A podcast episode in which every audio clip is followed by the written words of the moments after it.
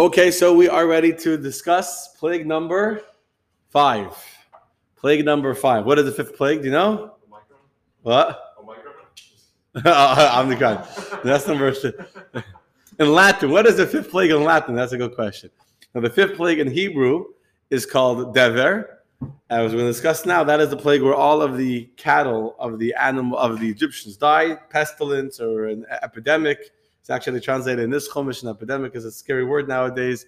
Pestilence is how it's normally translated, but it's where all the animals die. But let's talk about it. So, on the 15th of Tishrei, God tells Moshe to come to Aaron and to Aaron, to come to Pharaoh and to warn him and to say to him that this is what Hashem, the God of the Hebrews, has said that if you refuse to send forth the Jewish people and you continue to keep them as slaves in the land of Egypt, then the hand of Hashem will be directed against your livestock in the field, against the horses, against the donkeys, the camels, the cattle, and the flock, with a very serious epidemic. Now, here you see clearly that the plague will only happen to those animals that are out in the field, meaning that if an animal is put inside the house or indoors, the animal would not die in the plague of Dever, in the plague of the pestilence. And therefore, and they were warned in advance. There was a seven day, there was three weeks of warning actually.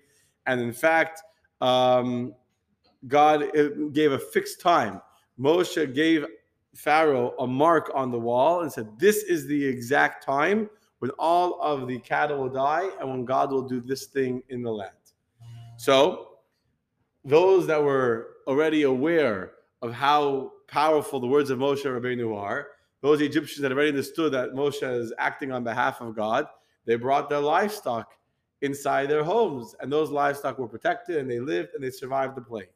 But all the other Egyptians that didn't want to listen, and all the Pharaoh's livestock and cattle were left outside in the act of defiance.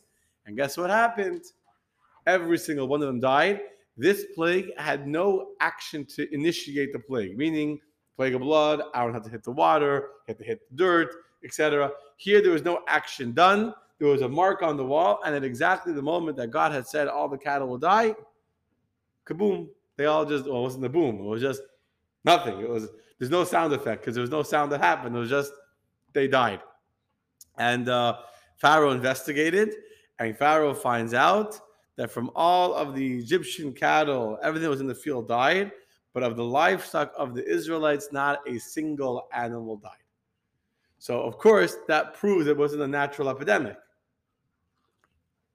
Natural epidemics don't differentiate if you were in the bar before 10 o'clock p.m. or after the curfew, after 10 p.m., right? There's other things that differentiate, but we're not going to go there. We're going to refrain from getting a, but a, that's a natural epidemic.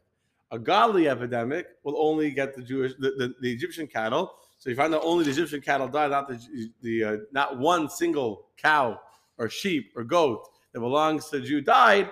You would think it would have an impact, but it did not have an impact. Nevertheless, uh, Paro, the heart of Pharaoh was hardened, and he did still refused to send forth the people. So why did God bring uh, pestilence on the Egyptian people? What was the punishment to the Egyptians that they deserved to have their animals die?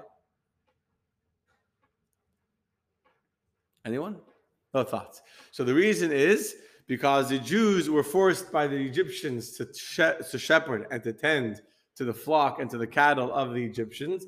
And therefore, all of those animals that the Jews had been forced to take care of for all these years, free labor being the shepherds of the Egyptians, all those animals died. And now the Jews no longer were forced to work taking care of the animals because the animals were dead. Another reason, another punishment for the Egyptians is because they took the Jews away. If you remember, the Jews used to have a lot of cattle of their own. When the Jews came to Egypt and they lived in Goshen, why did they live in Goshen? Because they had a lot of sheep, right? They wanted a place to pasture their cattle. And what happened when they became slaves to Pharaoh? They were no longer allowed to work and take care of their own sheep and their own cattle because they were busy working in the pyramids in the fields. So, because they were working for Pharaoh, what happened to their own cattle?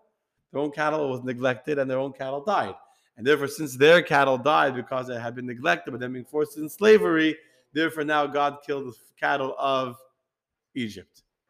And now that brings us to plague number six, which is the plague of the inflammation of the skin, the plague of the plague of boils.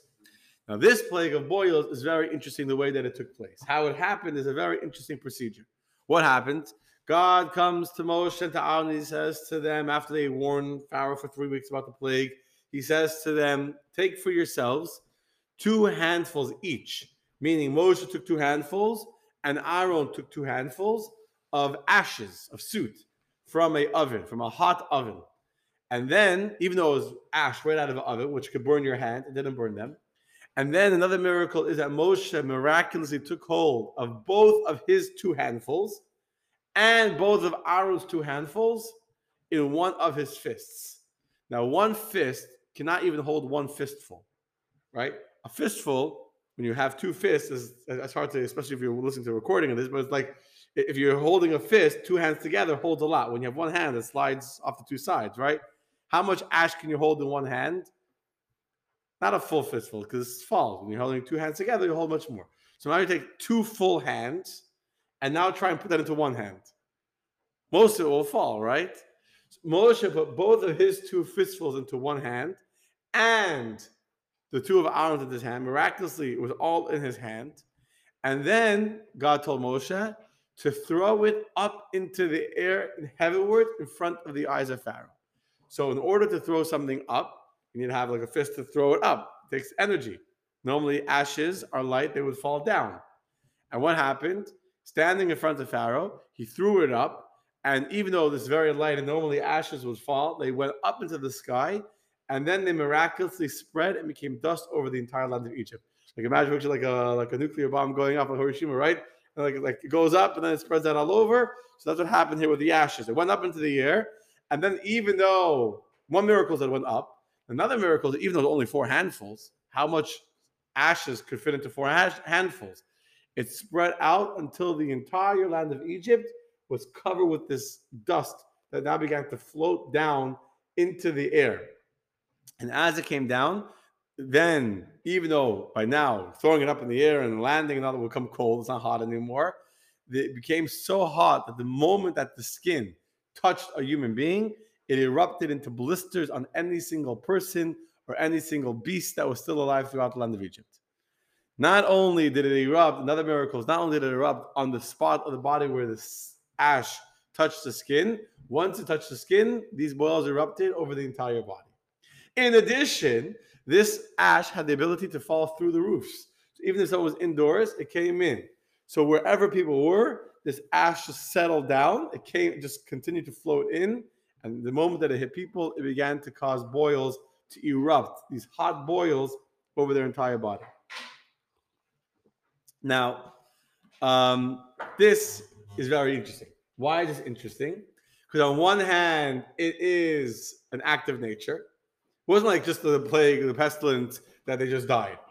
On one hand, Moshe and Aaron did a miracle. They did magic. This is exactly what magic looks like. You take ashes, you throw it in the air, it comes down, right? It looks like a magic trick. Maybe there's some music there, abracadabra. It looks like music. It looks like music. It looks like magic. However, on the other hand, this plague had no way that naturally you could explain how all these things happened. How he was able to hold the hot ash in his hand, how he was able to hold four handfuls, how we could throw it upwards, how it could spread out over the entire land of Egypt, how it could uh, touch people all over, and once it would touch them, it would still be hot and cause boils to erupt not only on the part of the body where it touched, but on their entire body all over, etc., etc. And here, the magicians of Pharaoh are called before Pharaoh to try and replicate this quote unquote magical act. And when they try and replicate it, they cannot do it. And therefore, they are completely demoralized. It says that they were not able to stand. The magicians were not able to stand before Moshe because of the nature of this boils, of this inflammation, had attacked them as well. So simply it means that they were in such pain they couldn't stand before Moshe. When Pharaoh says, magicians, come do a trick, and they say, oh, well, we're not getting out of bed.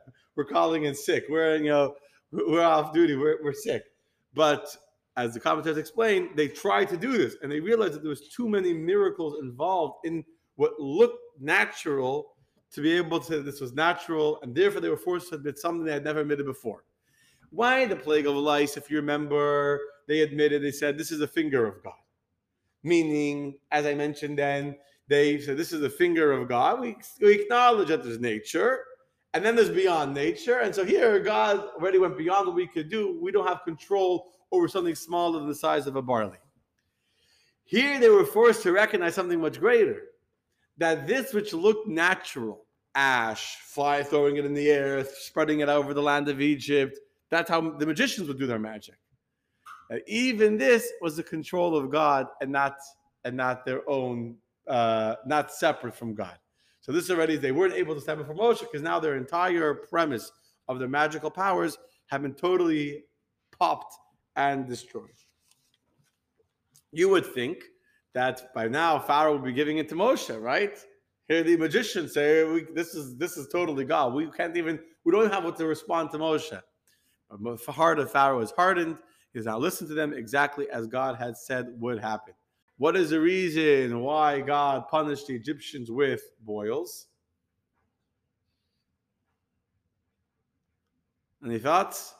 So the Jewish people were forced to work. It's not too different than, the, than we already had the life. Here was worse. Jewish people got wounded in construction. You know, you're doing work and you get uh, cut and you get uh, blisters when you're working with a hammer, right? You get blisters and boils and all that. And the Jews were not allowed to take care of their own wounds. So if you have a wound, you have to take time off to bandage it, to not touch. You know, if you have a blister, you have to let the hand heal before you start uh, using a shovel again or using a hammer again.